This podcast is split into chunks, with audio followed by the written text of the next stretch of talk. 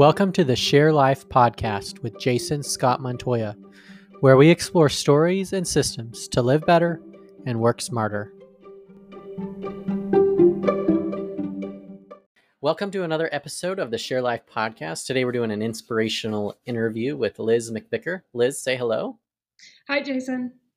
Good to see you. Thanks Good for joining us today. Thanks for having me. Um, Liz is a life and leadership coach. Her business is called the Cadence Collective, which I love. Um, I'll ask you as part of your story to tell us where that name comes from. Sure.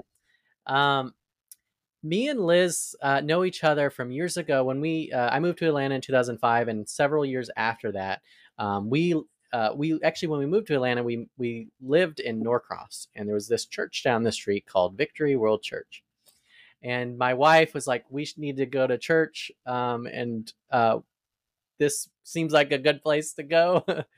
and uh, it's a very unique place in a lot of ways, very multicultural um, and a wonderful place. And we were very grateful for the four years that we went there. Um, and we met there, and um, and we got connected, and, and a lot has changed uh, since since then for you, and uh, and we got reconnected. Um, for those of uh, for those of the listeners that have listened to some past episodes, I had one with Natalie Born, and she recently launched her book. And uh, I attended and had a bit of a reunion with some folks from Victory World Church, and Liz was one of those. So when I found out she was a life coach, leadership coach. I said, You ought to come on the podcast. And she said, Yes. So, Liz, uh, I'll let you take it from here. Tell us about you, your story, how you ended up at Victory, and how this Cadence Collective thing plays a role in it.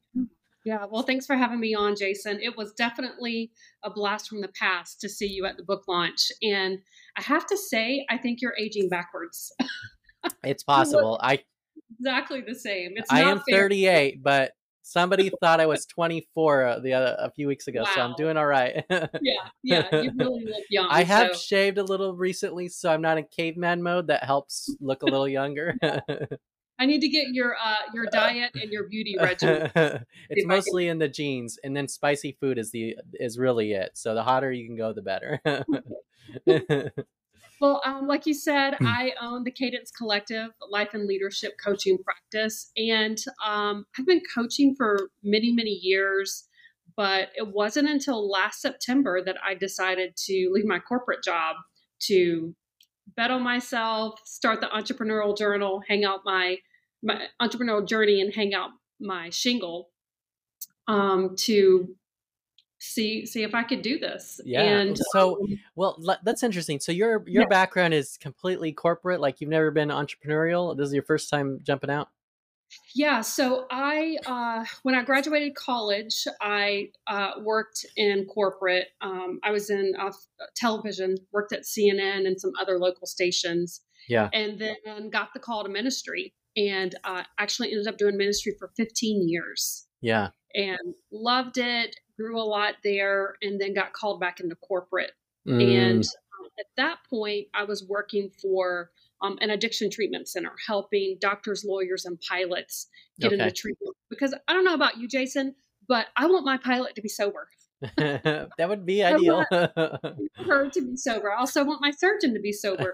so um, you know I, I did that for a couple years and really really loved it and the company i was with had some leadership changes and um, i decided to leave that company i love and, and go to another company which ended up not being a great decision Mm, um, the the company culture was very um, all work and no play, twelve hour days, KPIs, numbers. Uh, it was just a really stressful environment, and I kept telling myself that this cadence that I was running at is just a season. Mm, And then I realized this wasn't a season; this is the company culture. yeah.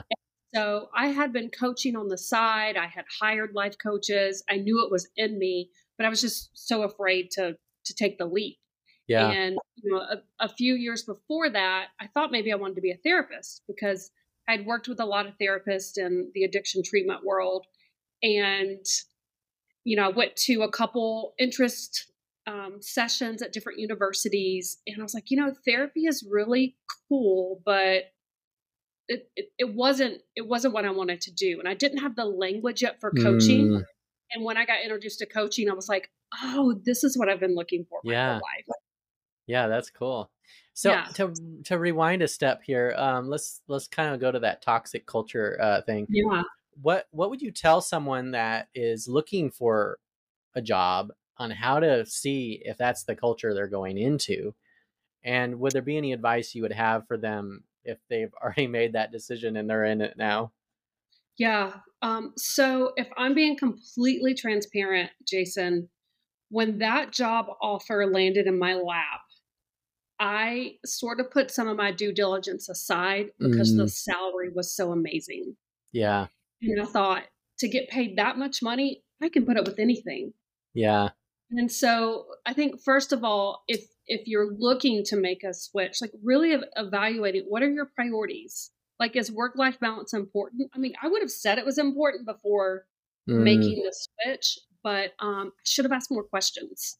And yeah, then if you're already in that situation, ironically, while at that job, I coached three coworkers out of it and into new positions. oh wow, so um you know because i i could see how it was affecting me how it was affecting my team and um i mean some people love that. Some people are wired to work like that but that just doesn't line up with my um my family values my faith values and um thankfully i got out in four months um before just completely wrecking my body and my yeah, relationships yeah, uh, I mean, sometimes you you just have to take the leap and yeah, trust that you know if if you're not living in a way that's congruent with who you are, that there's something better through yeah. through a different door.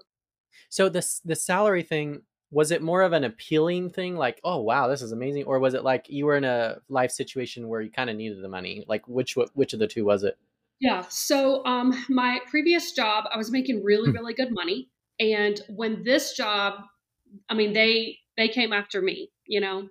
And I had no intentions of leaving my current job. So when they said, Hey, what are your salary requirements? I just doubled my salary. yeah And they called me the next day and said, okay, we'll do that.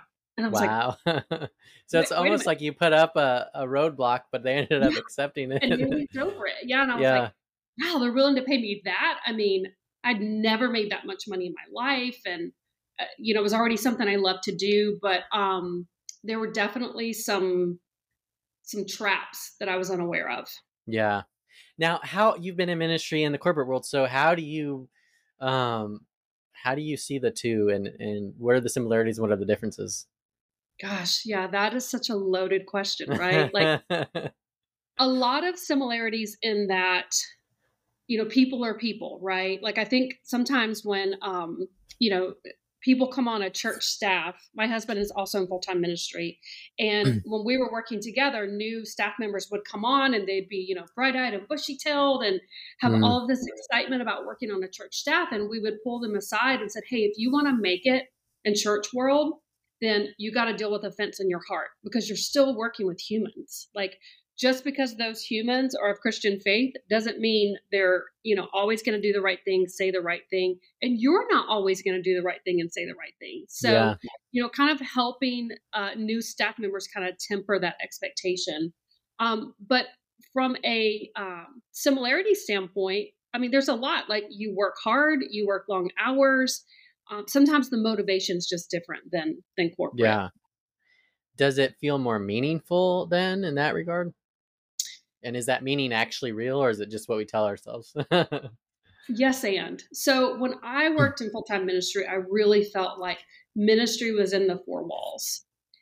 And then once I got out of ministry and worked in corporate, I realized I was still in full time ministry. It was just packaged differently. You know, yeah I was bringing healing to people in a different way through addiction treatment Mm, and still taking who I was in essence and who God was in me out to the world. So, in a lot of ways, I felt like I was more in ministry working in yeah corporate yeah you know yeah but both are equally as valuable i think a lot of people think if you work in a church then you're in full-time ministry and, and i would challenge that and say if you are a christian you are in full-time ministry regardless of who your employer is Yeah, and I, agree with that. And I think yeah sometimes people have a have this call to ministry and a general universal sense. And I think my general recommendation to them is um to minister one, God might be trying to minister to us. Yeah. Two, he, he might be asking us to minister to others that are around us. It may not necessarily have to be a formal thing. If you go through those steps and then it's still you feel feel that call, then then I think then then maybe explore it. But but I think sometimes we maybe confuse that call with um with the other the other two options options. Yeah, I mean, like my husband, for example, uh, he has been in full time ministry for I don't know, maybe 17 years or something. He is called to the full time ministry. What he mm-hmm. does, the gifts he brings, and it's a perfect fit for him. And it was a perfect fit for me for so many years. But um, just because you're called to it doesn't mean God can't change his mind yeah. or change your plan or, you know, just being open and listening to what he has for you in that season, I think is super important. Yeah. And letting those prepare us for the other seasons yeah. that are ahead. Now, yeah. what would you say? So, I have some extended family that has worked in the ministry world, um, and it actually made them pretty cynical and um, kind of talks talks about what you were your that kind of hits on what you were talking about. Um, so, what would you say to one? What would you say to people going to ministry, like how to prepare themselves before they go in, so they don't become that cynical person? And then, what would you say to that cynical person that's like, "Wow, sometimes it seems like Christians are are even worse than than the rest of the world. Yeah. Um, you know, unfortunately, I, I mean, I don't know your family, but I know a lot of people like your family. um, you know, they come in and they expect other people to manage their internal world. And when we do that, we do get cynical, we do get offended, we do get hurt. It is not my pastors, my employers, my coworkers' responsibility to manage my internal world, my expectations, and my offense. And, you know, a lot of church members that are burned out, offended, cynical, the number one question I would ask them is, Are you taking a Sabbath? Yeah. And most of them are not. Yeah. They're they're too busy. And we can't negate the things that God told us to do and expect to be well on the inside. Yeah.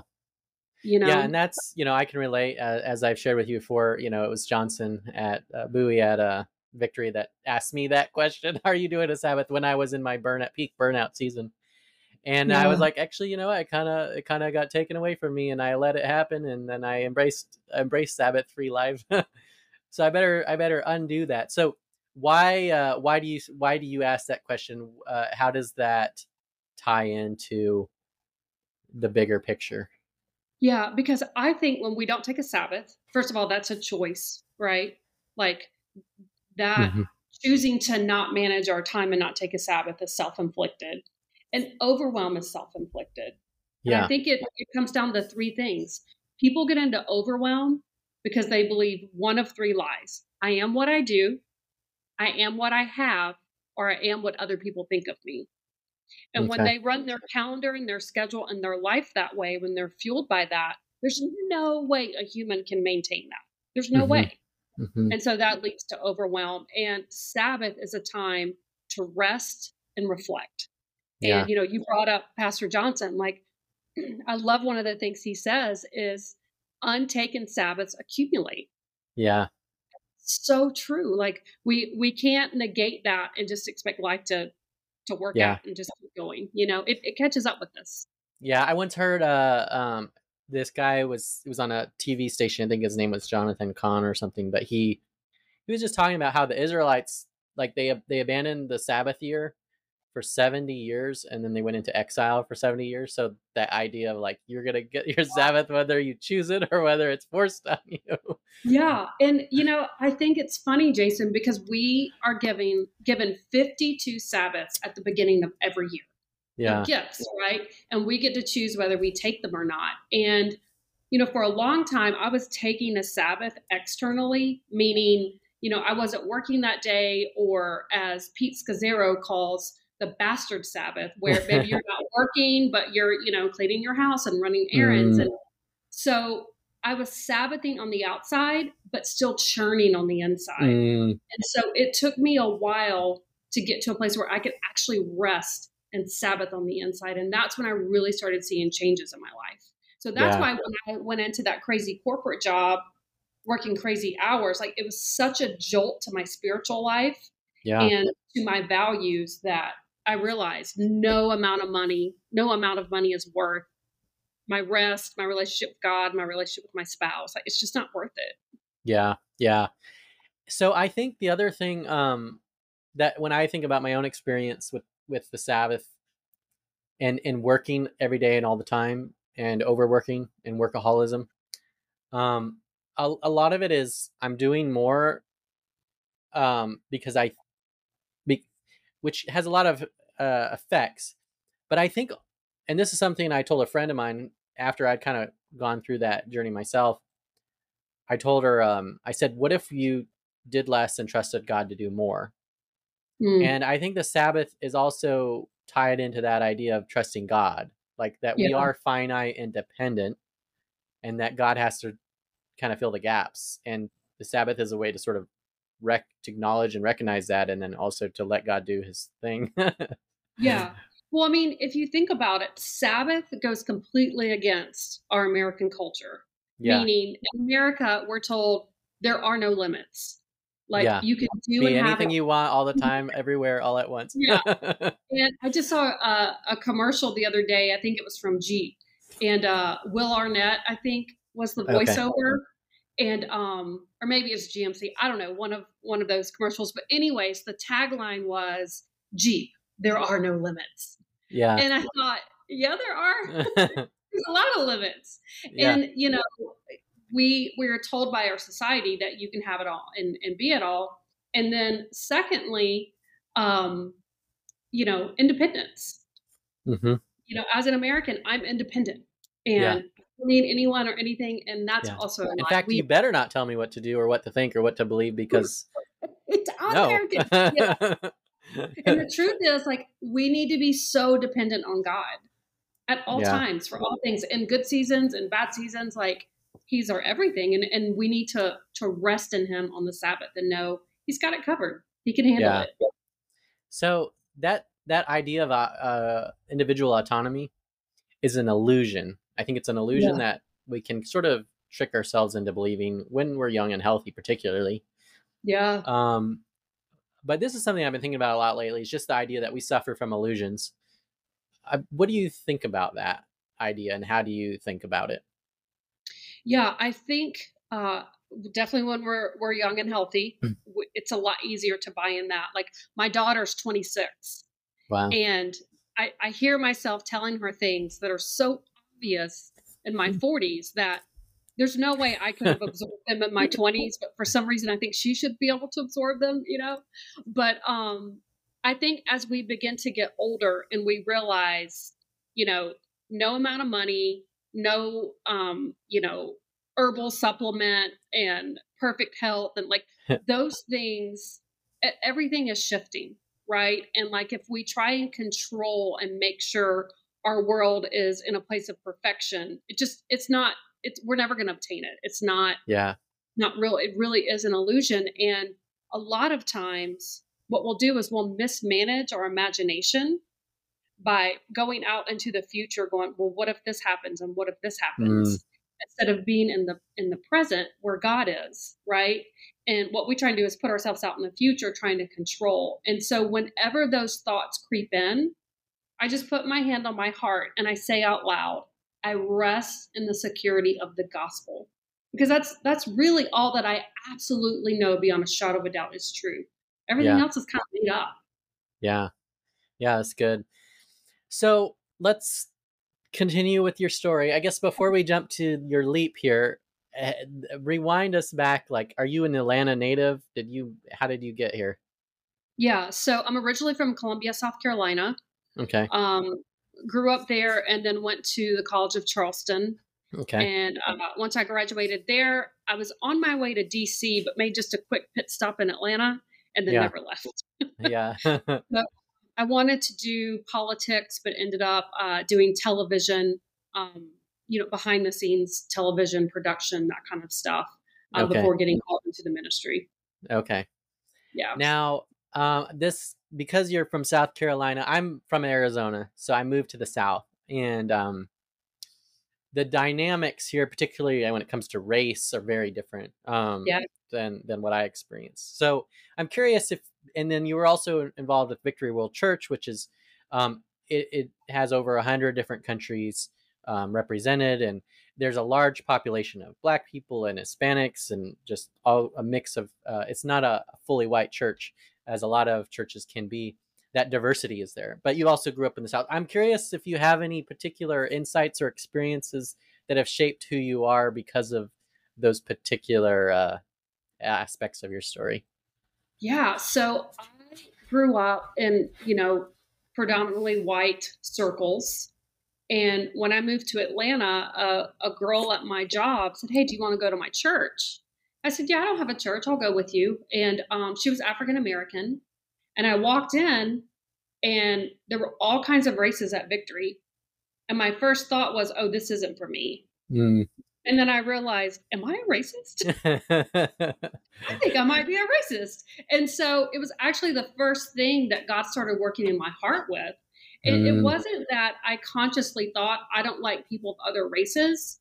It was that I was unwilling to um, have a meal, be friends. Like, and I mean, at the root of that, that is that is yeah. is racist.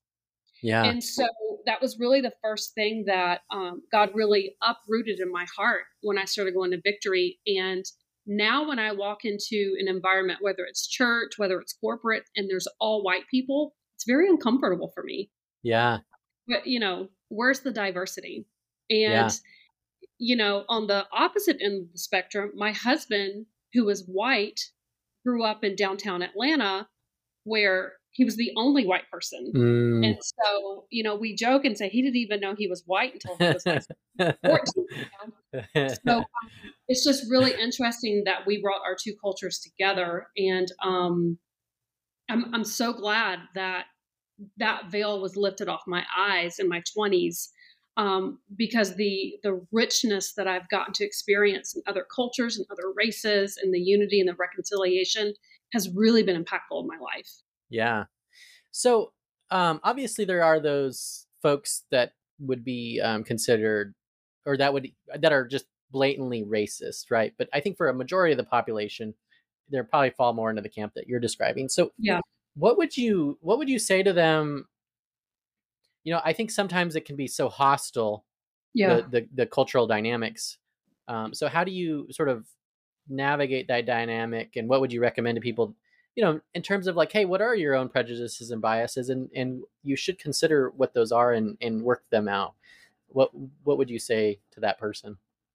Yeah, I think you know, for me, uh, when I was in my twenties, you know, we didn't have social media and and all of that stuff. So, mm.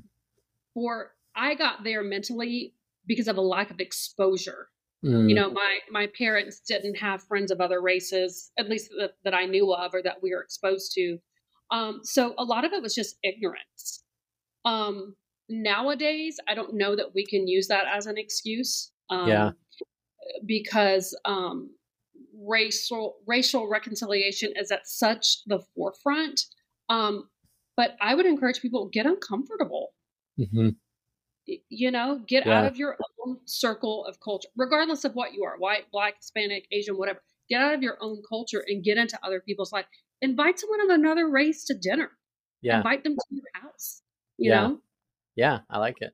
And I, yeah. I really love our neighborhood because we it's very diverse. We've got um, a lot of people that are black and white and his, Hispanic and um, uh, Indi- a lot of Indian uh, families in our neighborhood. And I just I love how mixed we are oh. and how much because just living together I think is a big part of it. And our even our kids are their best friends um, are half black, half Mexican, you know, and we're half Mexican, half white. So it's just, I don't know, it's just interesting. So it's so important, so yeah. important to expose our kids, definitely. Yeah. So, um, all right, so you make this leap to this Cadence Collective. Um, tell us where'd that name come from? How does that? Uh, wh- why why'd you pick that? It's a pretty awesome name. Yeah, thank you. So uh, part of it had to do with the speed of life that I was running at. And uh, one day the word cadence just kind of dropped in my heart. And I looked it up.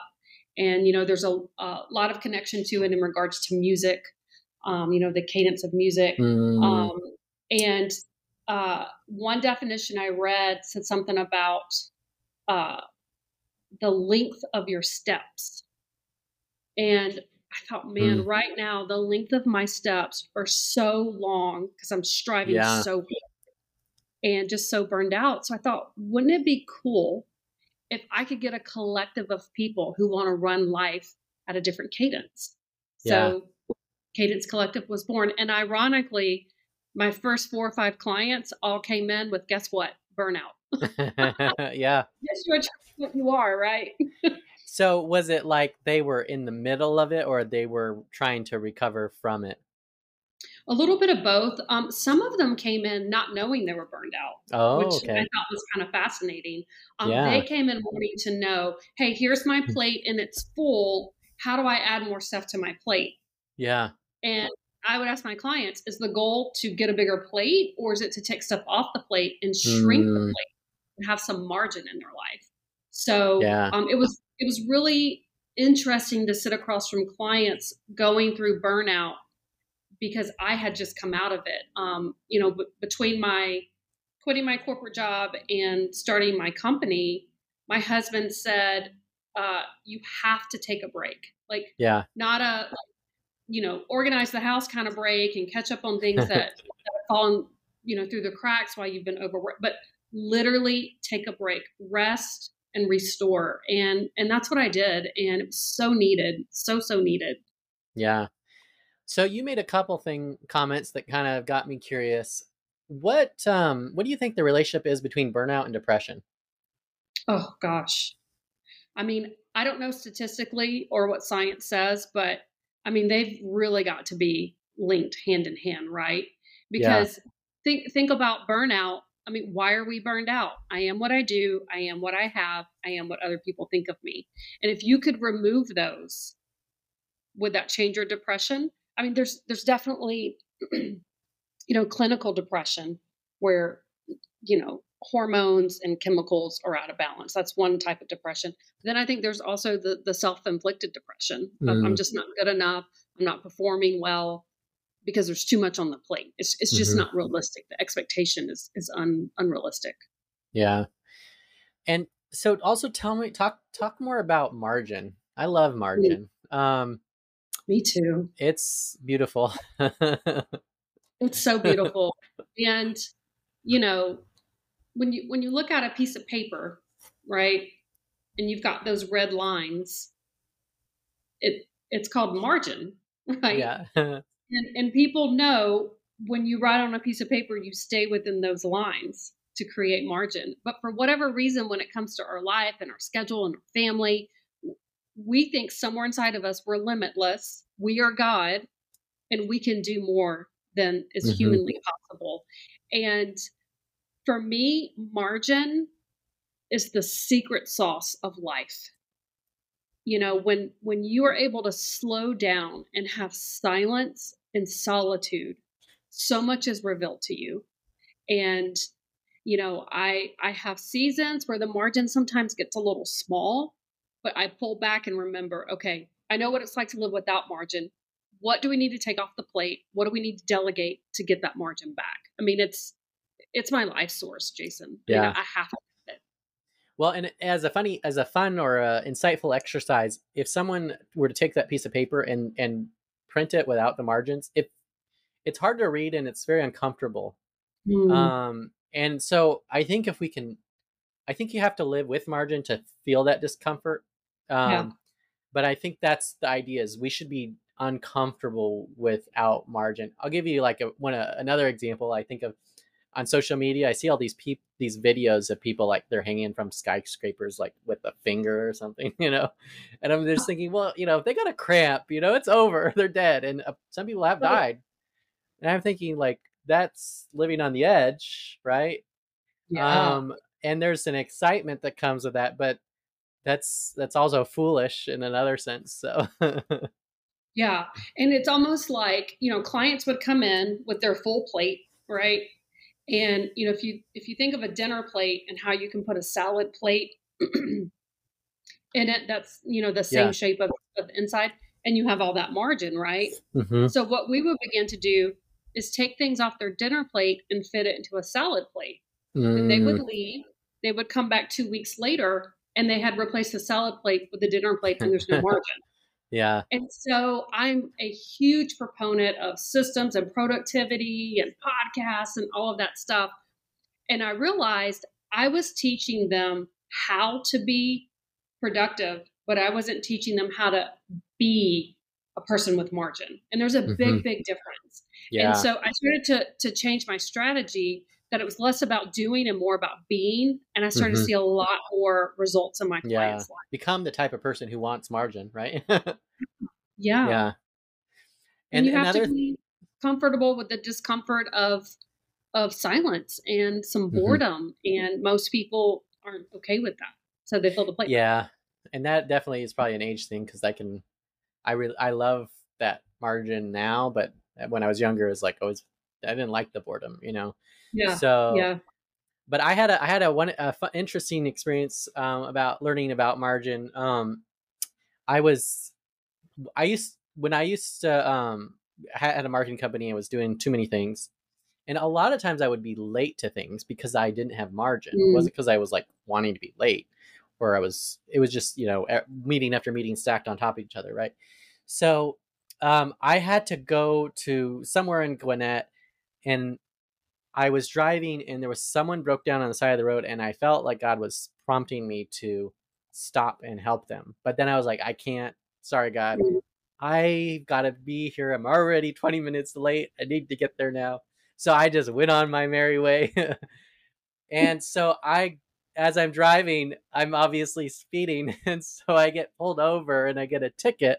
Oh no. And God's kind of like telling me, You're gonna be late super late either way. You could either help or you could get a ticket, but you're gonna be late. So it was just kind that's of this great. lesson in in, mar- in margin. So yeah, that's a great story. so, all right. So you jump to from I guess pretty stable corporate and ministry jobs to all of a sudden you're in the the ocean waves of entrepreneurship and freelancing and yeah. um, as someone who hasn't done that, and even as someone who has, like myself, it's no uh, picnic. it's a no. terrifying endeavor. terrifying, absolutely terrifying. so tell and us I about that. Recommend it as a way of starting a business. um, you know, thankfully, uh, we've always lived way below our means. Um, so even when you know I was in corporate careers making a lot of money, we were socking a lot of it away in savings. Cool. So I had a bit of a runway to get my business up and going, but still, it was it was very very stressful, very very yeah. stressful. And was the terror before you leaped, or did it not hit you until after? um, or has it not I'm, hit you yet? You know, it's hitting me right now in this moment. Can we do some therapy? Um, you know, I I think I have been wanting to do this for so long that when I got in that corporate job that was draining me, the day I quit, I, I ironically had a coaching session already scheduled with my coach. And, you know, I told him, you know, what was happening at the job and um, what was happening happening with me mentally and physically and spiritually. And on that call is when I made the decision. Okay, I, I think it's time to leave. Yeah. So that night, my husband comes home, and I said, "Hey, I, I'm I really want to quit my job." He goes, "I know." I was like, "No, no, no. I want to quit my job tomorrow." He's like, uh, "Oh." and you know, he's in ministry. I'm in corporate, so I'm the breadwinner. You know, and he's like, oh, tomorrow. Okay. Uh, so it's like 1030 at night. He said, let me take a walk. So he takes a walk, he prays about it. And Jason, while he was gone, my prayer wasn't, God, you know, tell him I can quit my job and, you know, get the green light from the husband.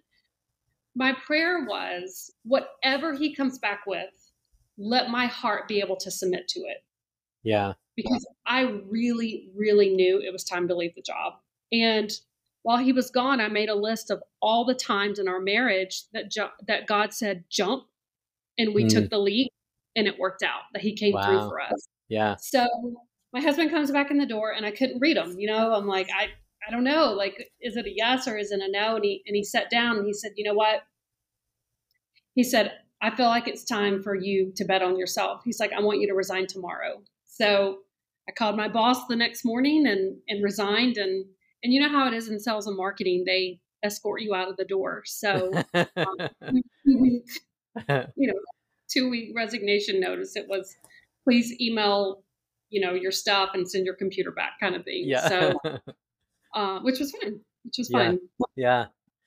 Yeah, that's that's quite a leap. So um yeah, I, I, man, so many thoughts come to my mind, but I think there's such a, a, a, growing experience. One of the things that I guess comes to mind, and I'm working on my third book. It's called From the Garden to the Cross, and um, there's so much about Jesus' passion experience that I think is relatable in, in these types of moments. Um, but one of them is when Jesus is walking to uh, Golgotha, and um, the the women are following him, and they they're they're crying and they're like pitying him and he, t- he tells them it, it's almost like offensive like he tells them do not pity me. Pity those that are going to be affected by what i'm doing. Um and but the interesting thing is he's he's not to be pitied because he's not a victim in the sense of he's he's um choosing this mission. He's yeah. choosing the pain for something greater for this mission this vision. And I think entrepreneurship and the leap that you've made and the leap that I've made and many others have made is yes, it's painful and difficult and challenging, but it's not without a purpose. It's not without a vision. So what would you add to that or or speak into that dynamic? Yeah, I I love the way you position Jesus as an owner versus a victim, right? Yeah. Um the the great Steve Chandler, who was the godfather of coaching, yeah. Um, he talks a lot about the victim owner choice and how mm. it shows up in our life on a regular basis. You know, you might hear it when people say, I'm overwhelmed. Overwhelm is a choice, but they're a victim to it. So mm. they just accept they're overwhelmed. Or you might hear it in people's language when they say, I should go see my doctor, or I should go to church, or I should spend time with my kids. Like it's very victim language. And you know, the words that we speak, they form our reality, right? Yeah. And they form our mindset. And so, you know, whether it's entrepreneurship, whether it's what Jesus did for us going to the cross, like having that ownership mentality really can make or break you in life. Yeah. And I mean, you have five kids, you know, like, you know, being able to stay in, in that ownership versus victim mentality is so important as a parent, as a business owner. Um, and I see it constantly showing up in my clients, you know, yeah. in their language. And a lot of people who come to me, Jason, they are, you know, go getters. They've got a lot going on. I mean, most people don't seek out coaching because they're lazy or don't want to yeah. go to the next level. Like, and so whenever this shows up in their language, I'll usually send them um, Steve Chandler's recording called mm-hmm. Victim versus Owner, and they're offended. Like, why would mm. you? Why, I'm not a victim. Yeah. And you know, it's sneaky, right? It's really sneaky how it creeps into our, our thinking and our in our yeah. our language. So Yeah, and it's uh, definitely polluted our politics on both sides of the aisle and yeah. and we revel in it and yeah, it's it's it can become be a nasty thing. And and I think it it shortchanges people that are truly victims or in a victim situation yeah. as well. Yeah, absolutely. So you're a coach life coach. What does it mean to live better? What does it mean to work smarter? What does that mean to you? Mm. How do you think about those ideas? Yeah, so living better, I feel like we we kind of touched on it. The silence and solitude, the margin, yeah, um, has been transformational for me. Working smarter, so kind of two camp, two, you know, uh, camps of thought. So you know, there's the the delegate, the automate, the the outsource, that is, I think, a beautiful way to work smarter. Like if you're not good at it, either delegate it or decide you're going to become good at it. And yeah. you don't have to be good at everything to be an entrepreneur. Thank God, because there's a lot good at. Um, for example, uh, accounting. Um, you know, I when I first started my business, I knew that part was important, but I wasn't really sure like how to do it. So, Jason, what I did is I just opened a business account, and every time I got paid, I would just throw the money in that business account. Yeah. And about six months into my business, my husband said, Hey, I'm curious. Um, was the expectation that we would just put your money in a business account and never bring it to the household budget? like, were you never going to pay yourself? And the truth was, I kind of had my head in the sand. Like, I wasn't sure how much to do for taxes and how much to reinvest in the business. So I just stuck my head in the sand and decided I'm just going to outwork my stupidity. I'm just going to keep putting. so instead, what I did is uh, I met with a coach, and you know he told me about a company that he uses that does everything for them. And I realized, Jason, whenever I would get paid from a client, I would have this pit in my stomach, like I don't know what to do with that money. And then once I hired this company, and you know they do everything for me, it was almost like energetically I was pushing money away. And then when I hired them, clients just started coming. Mm. And all of that to say, work smarter, outsource things that you're not good at. I, I don't need to become an accountant. I don't need to learn QuickBooks. I like that's not my strength. Yeah. Connecting with humans is my strength. So um, that's definitely one way to work smarter. And another way is really understanding how you're wired as mm. an entrepreneur. So when I started my practice, I went out, I rented an office. Um, I shared, um, there were four of us, you know, four offices in a pod. It was me and three other therapists. And I thought, this is going to be amazing. Um, we're going to be able to refer back and forth to each other because sometimes people come in for life coaching, but they really need therapy. So I have to refer them out. Um, you know, I'll have colleagues that I can bounce stuff off of. Yeah. What ended up happening is just like I was in session, these therapists were in session, and there wasn't a lot of like collaborating and and I realized I'm so used to being on teams, leading mm. teams, being a part of teams that I felt very lonely and isolated in this office all by myself all day. And my productivity really started to tank. So I decided I'm not wired to be alone all day. It's just not not who I mm-hmm. am. So I let go of that private office and I went to a co-working space and my productivity shot up because yeah. there's people around, um, there's activity, there you, you know it just really gave me life and um, I still have the private office option if I, you know, meeting with a client, but having all of those people around at the same time really helped me work way smarter. yeah, yeah, no, that's cool.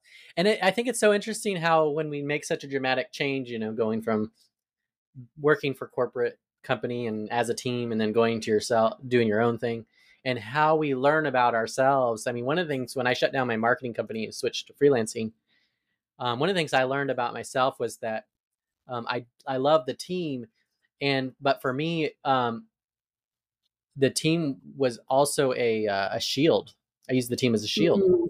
and so um, when in, t- in terms of conflict or whatever it might have been um, and so now as a freelancer, I'm like, I'm like right on the front lines, right direct with the client, with whoever it, uh, it is. And if things don't go wrong, like I'm the one where the buck stops, right? So yeah. that was that was an interesting thing I learned about myself by experiencing something different. That's some fantastic awareness. Yeah, yeah. Thanks. So, um I'm curious, you know, how you think about mentoring. So that kind of that kind of you're helping to bring that awareness to others um, but yeah. your business model is almost like hey you're a professional mentor you know right so tell yeah. us tell me how you think about mentoring um, and i'd also be curious i think there's been such a shift even since i've entered the workforce you know i'm 38 um, in terms of just the stigma that maybe there was with coaching or with therapy yeah that doesn't seem to be the case as much anymore. Um, and I don't know how that kind of plays a role, but mentoring and coaching, those seem to be like a positive, let's go do it thing versus before it was kind of maybe um, either looked down upon or maybe it was just people didn't really show you how to do it. I don't know. Thoughts? Yeah, I, I feel like there's been such a shift, you know, therapists and coaches, um, the stigma change because, you know, obviously athletes have coaches and no one thinks twice about that. They're like, oh yeah, you you know you're an athlete, you need a coach. Um, and not that athletics aren't important. I mean, obviously they're important, especially if you're you know Tom Brady or LeBron James.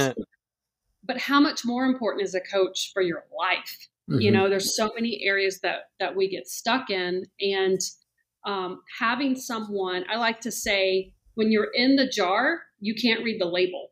Mm. You know, whereas as a coach, in fact, it's all probably backwards if you try. yeah, yeah, that's, that's a great point. I've never thought about that. Um, as a coach, I'm on the outside and I'm able to read the label and help you yeah. see things you can't see. You know, yeah. Um, so you know, sometimes people come in and they need a therapist, but maybe there's still stigma there for them. Mm-hmm. They kind of take a baby step into coaching, and you know when that happens, you know I refer them out to mm. uh, to a therapist. But you know a lot of people ask, what's the difference between a therapist and a coach? And they're two very different functions. And a therapist does a fantastic job at holding space to look at your past. A coach does a fantastic job holding space to look at your future. Mm. Now, who mm. you are today as present Jason, past and present are going to overlap. And that's okay because sometimes your past is going to come into your present. But if it's things of um, a traumatic nature, if someone is experiencing trauma, if they're in active addiction, if they're clinically depressed, if they have untreated anxiety, those are things I reserve for therapists. Mm. Um, clients that come in and they're feeling stuck or want to make a shift towards the future, that's a good coaching client. Yeah. Now, I think in some ways, um, therapy, we've over therapized ourselves uh, in the sense of like, there's some aspects of it where it's becomes more about reassuring people or mm-hmm. telling them what they want to hear versus really working through things whether it's the past or the future so does that apply at all and do you see that and do you agree or disagree yeah so i think a lot of times people get coaches and consultants mixed up right mm-hmm. like you come in and you want me to tell you what to do with your life that's a consultant right okay and there are times that I operate in that, but it's real clear in the coaching container that that's how we're operating. I am now being a consultant. Got it. Coaching is more listening and observing because very few people actually have people that will truly deeply listen to them. Mm. And then, you know, a good coach will offer things to their client mm-hmm. and not make their decisions, not tell them how to live their life, but offer things to them. And then the client is empowered to make decisions. Because, Jason, I truly believe that you have what you need on the inside of you to make the right decision. You just need someone to listen to you and offer some suggestions so that you can be guided towards that right decision. Does mm. that make mm-hmm. sense? And that's yeah. where I felt mentors have been so phenomenally instru- instrumental in my life because I had mentors before I even knew the language. You know, yeah. when I first moved to Atlanta, I was spiritually a hot mess. I'd kind of messed up my life a bit and found victory. And my first spiritual mentor took me to lunch and she sat me down and she asked me, How do you want to live your life? Is what you're doing right now, is that serving you? And I said, No, but I don't I don't know how to do it different. She said, Let me show you. Mm. And so mm. that was my first official mentor. And I would contribute mentorship to ending up as a coach because yeah. I had a coach who changed my life who was so transformational. I thought, wow, could I do this for other people? Yeah. And so that's how I kind of landed up in in this field. Yeah. So how would you differentiate or where is the overlap between a parent and a mentor? A parent and a mentor? Yeah. Okay, that's such a great question for me, Jason, because I am both. I am a parent and a mentor. And, you know, in coaching, they say, hey, don't coach your family, which I totally agree with. Yeah. But, you know, I have a daughter who, you know, recognizes my gifts and she said, hey, could we do a session? And so, um, you know, I said on one condition if we go into this coaching container, I'm not your mom, I'm your coach. And you know, there are a lot of overlaps to to parenting and mentoring and coaching because again, we don't want to make decisions for our clients or our children, right? My daughter's 26. I know your kids are smaller. And, you know, she has agency. She's an adult. She gets to make her own decisions. And being able to take that mom hat off and really treat her as an adult has been beautiful in our relationship. And yeah. at the end of the day, that's how people want to be treated, right? Like they have agency and they're able to think for themselves and they can make their own decisions. Yeah. So you mentioned the uh, the listening, and I think you know, as humans, we want to be known and heard, and um, perhaps a large number of people or a large portion of our lives we don't feel known or we don't feel heard. No. How does that affect us? Well, I think listening is tied to our our survival at a core level. Meaning, you know, whenever um, a reptile is born, right? Let's say a lizard's born, and the lizard busts out of the the egg. The first thing the lizard does is he takes off because the mama lizard could eat him. Like he he's in mm-hmm. survival mode, right? Take a baby elephant, for example. When a baby elephant is born, it has to literally learn how to stand up before it can eat because you know the mom is so tall and he's he, he literally has to do that so as a human when humans are born we we can't defend ourselves we can't feed ourselves so the way that we survive is we cry out mm. and if someone listens to us we survive mm. if no hmm. one comes we don't survive and i feel like we carry that through our lives right like to survive emotionally, to live a full life, I need to be heard. And you're yeah. right, so many people don't have a place where they can be heard. Yeah. There's a beautiful book by um, a coach named Nancy Kline, and it's all about listening, the importance of listening, being heard, listening to other people. Um, and it really is an art form. It's, it's yeah. totally an art form. Yeah, and there's something there to um, one uh, when we're when we're not heard or known, um, and we're and we and we're helpless it's it's very terrorizing um, but when we're known and heard and and someone is there for us being helpless can be actually a positive thing yeah and so like like the baby in that case you know the baby's being fed and then it's happy you know right so it's such yeah. an interesting but that helplessness can also be like a horrible feeling that we want to escape and never feel again yeah yeah so let's talk about stories. How have stories, real or fictional, shaped you as a person? so I'm a product of the 80s. Okay. Um, the movies that came out in the 80s, Top Gun, um, Dirty Dancing, Over the Top with Sylvester Stallone, like all of those movies were about being the underdog and you know, fighting the obstacles, and the hero's journey. And I think that really got down into my DNA. Like, mm. I love when, you know, it looks like it's not going to work out and the chips are against you. And mm. you know what I mean? It, something just rises up in me and goes, okay, we're, we're going to figure this out. And I think that narrative has served me well as an mm. entrepreneur because I mean, I'm preaching to the choir, right? Like sometimes you're not sure if things are going to work out. yeah. but yeah. you know, having those narratives, and I don't, you're a lot younger than me, Jason, but there was a, a movie over the top where Sylvester Stallone was like a truck driver and okay. he lost um, guardianship of his son or something, and he had to like do these arm wrestling competitions in order to get a son back. And I mean, it's so dumb, right? Yeah. Like it's so, but it just I don't know something just awakens inside of you that goes okay I can overcome I can do this and yeah um now that we're talking about it I might go back and watch that movie rewatch it well yeah. I the story I think of in the in the Old Testament is when Moses and the Israelites they get to the Red Sea and there's like yeah. no way forward it's like what do we do now they're closing in and it just seems like there's no uh there's no path forward and that path is is yet to be made yeah um but there is something too about having agency in overcoming, right? Yeah. Yeah.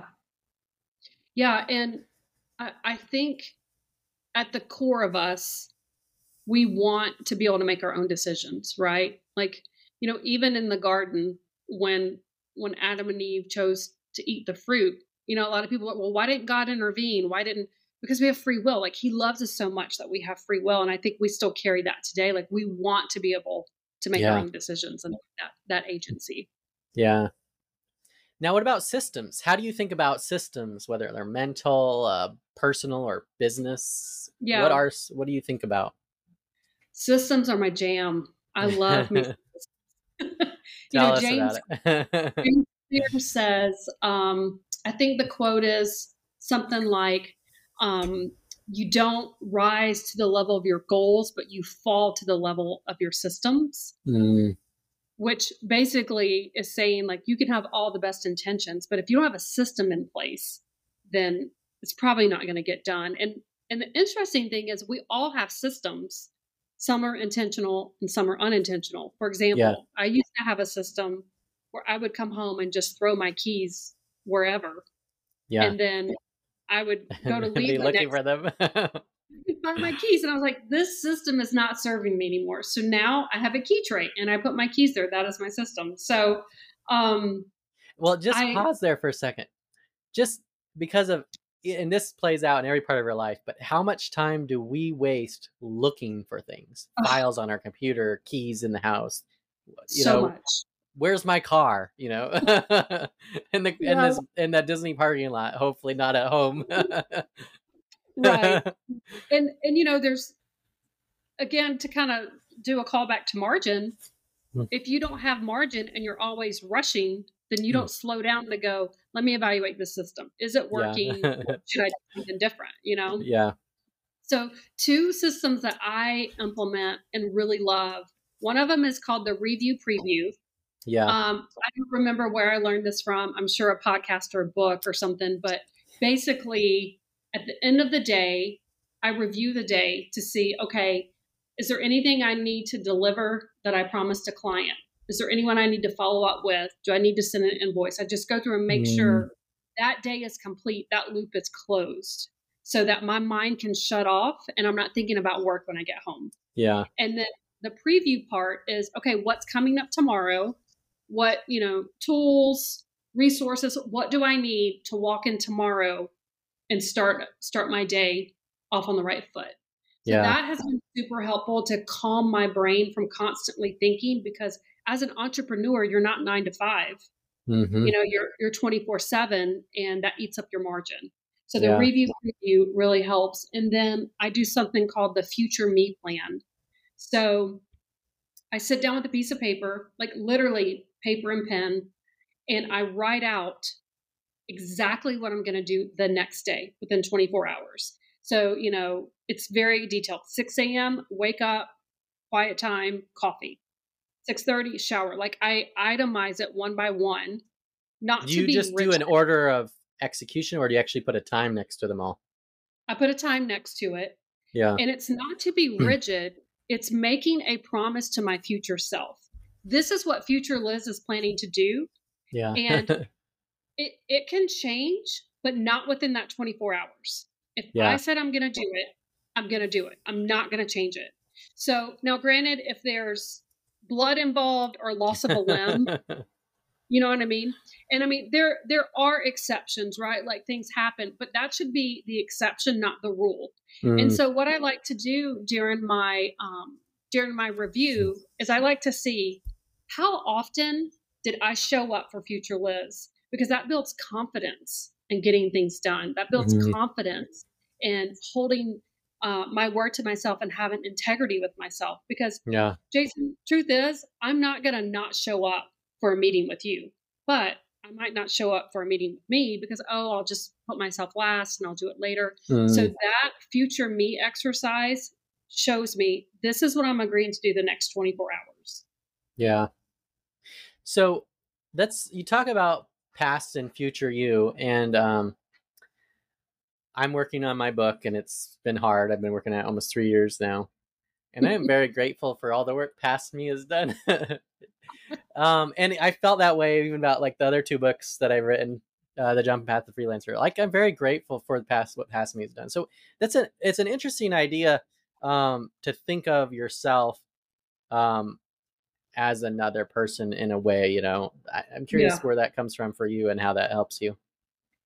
Yeah, so I actually like to think of myself um, present, future, and past, right? So sometimes when I, you know, feel like I've hit an obstacle and I'm not sure how to move forward, I'll pause and I'll ask future Liz for wisdom. So, if you were to conquer this obstacle, how did you do it? And it really allows your brain to open up and get super creative.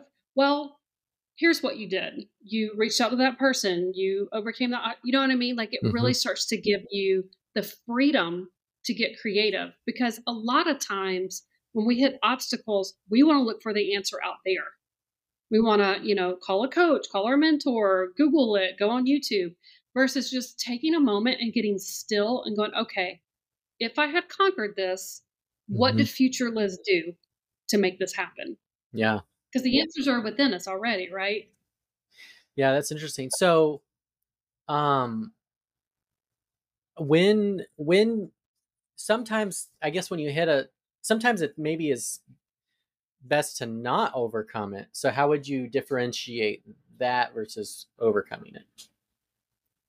Meaning like if I had an obstacle that I failed at? Well, maybe it was like an obstacle that you could brainstorm overcoming and that may be the appropriate step, but maybe this is an obstacle that's revealing that maybe this like maybe even like the the money thing like we talked about delegating. Um that this is an obstacle I should overcome, or maybe I should delegate it, or maybe I should just stop. Maybe I'm doing a part of uh, a service in my business that maybe I just need to stop doing that altogether. Right. Yeah. Yeah. That's yeah. a good question.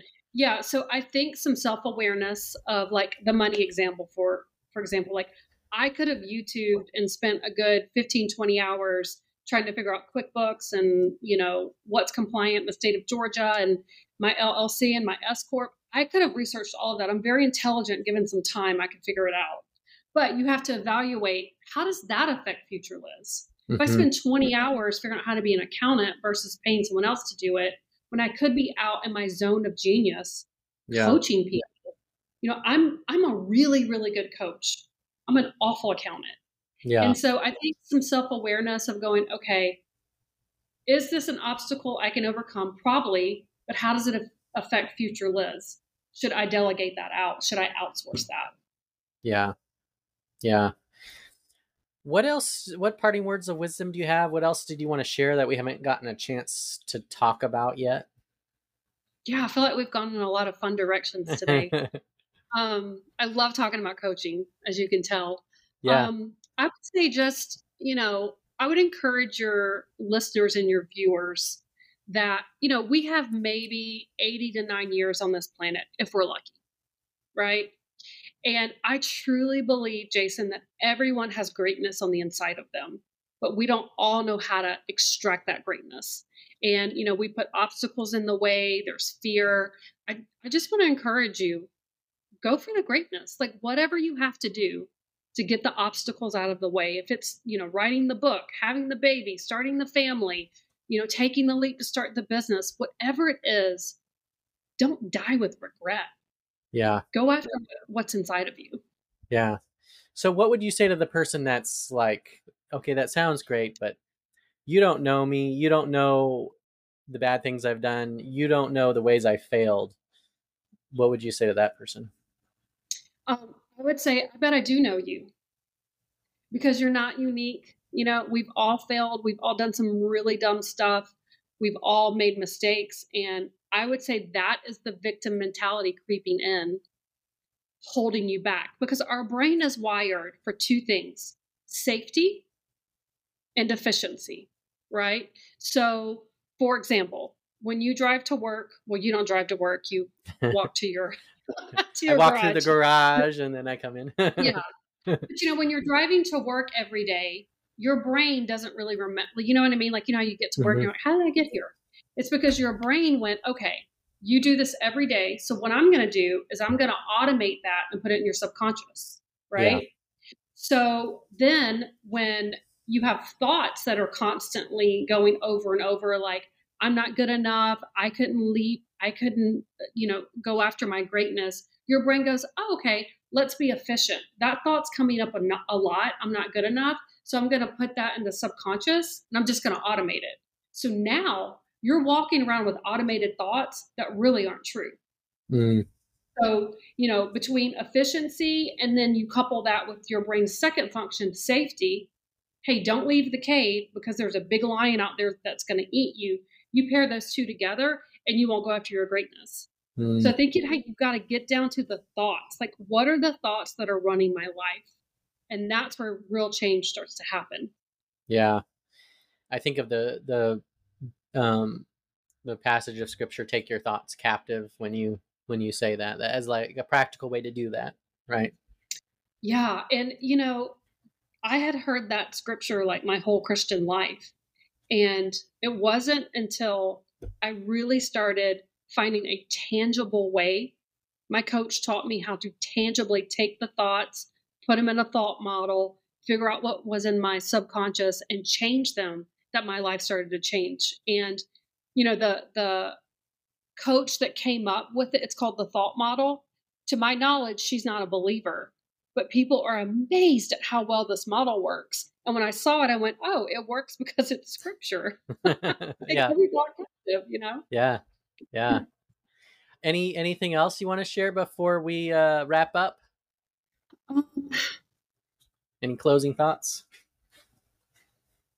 Things you're learning. I, yeah, I um, right now I'm really enjoying an amazing book.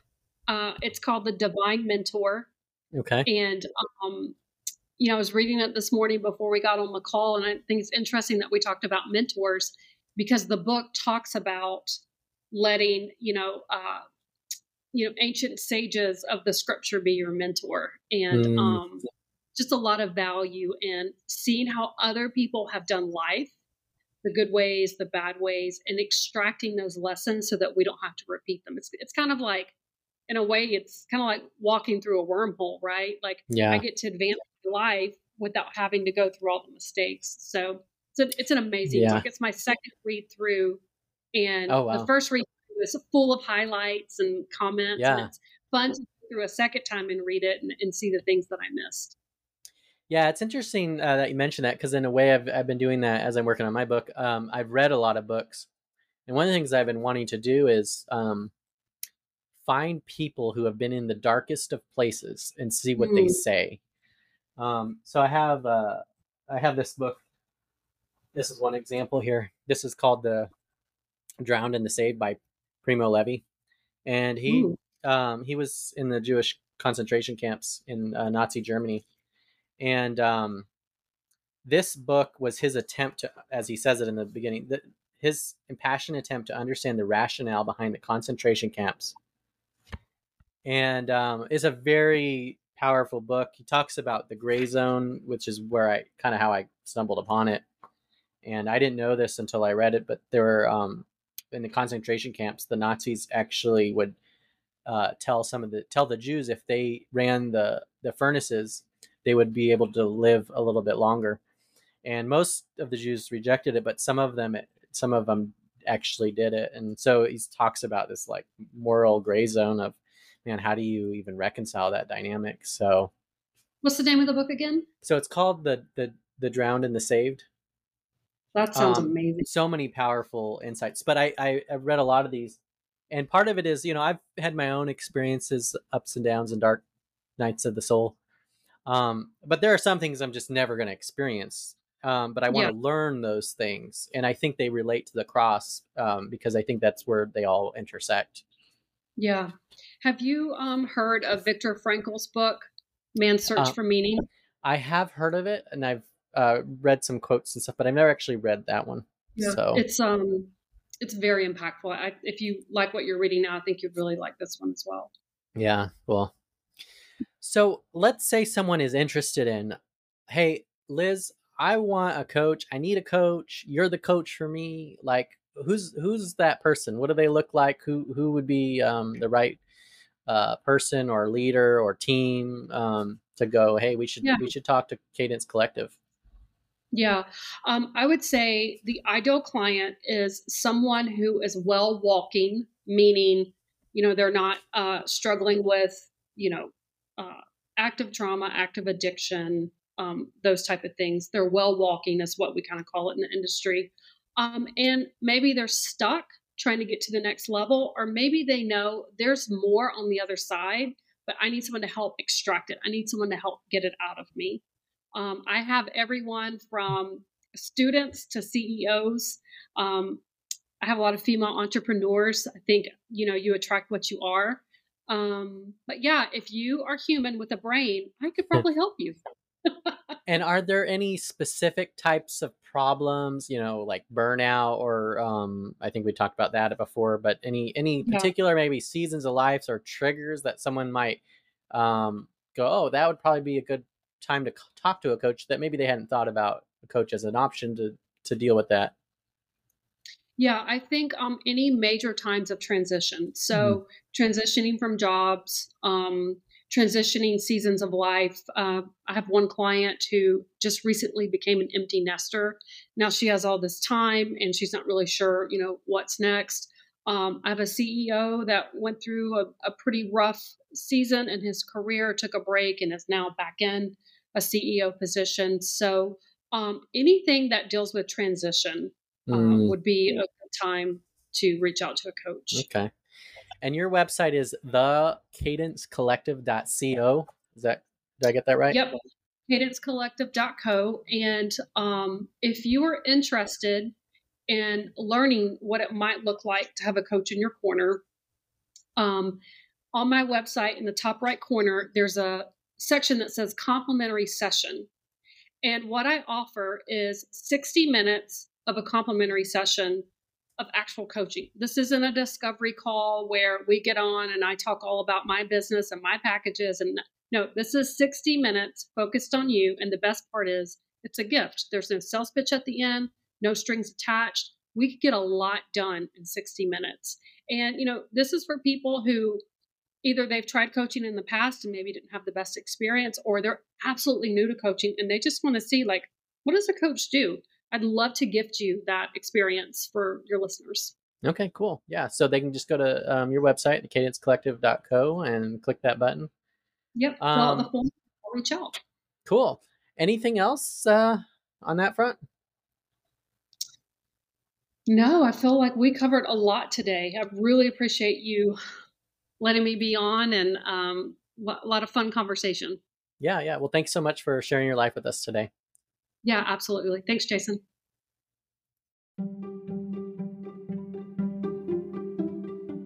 Thank you for listening to this episode of Share Life.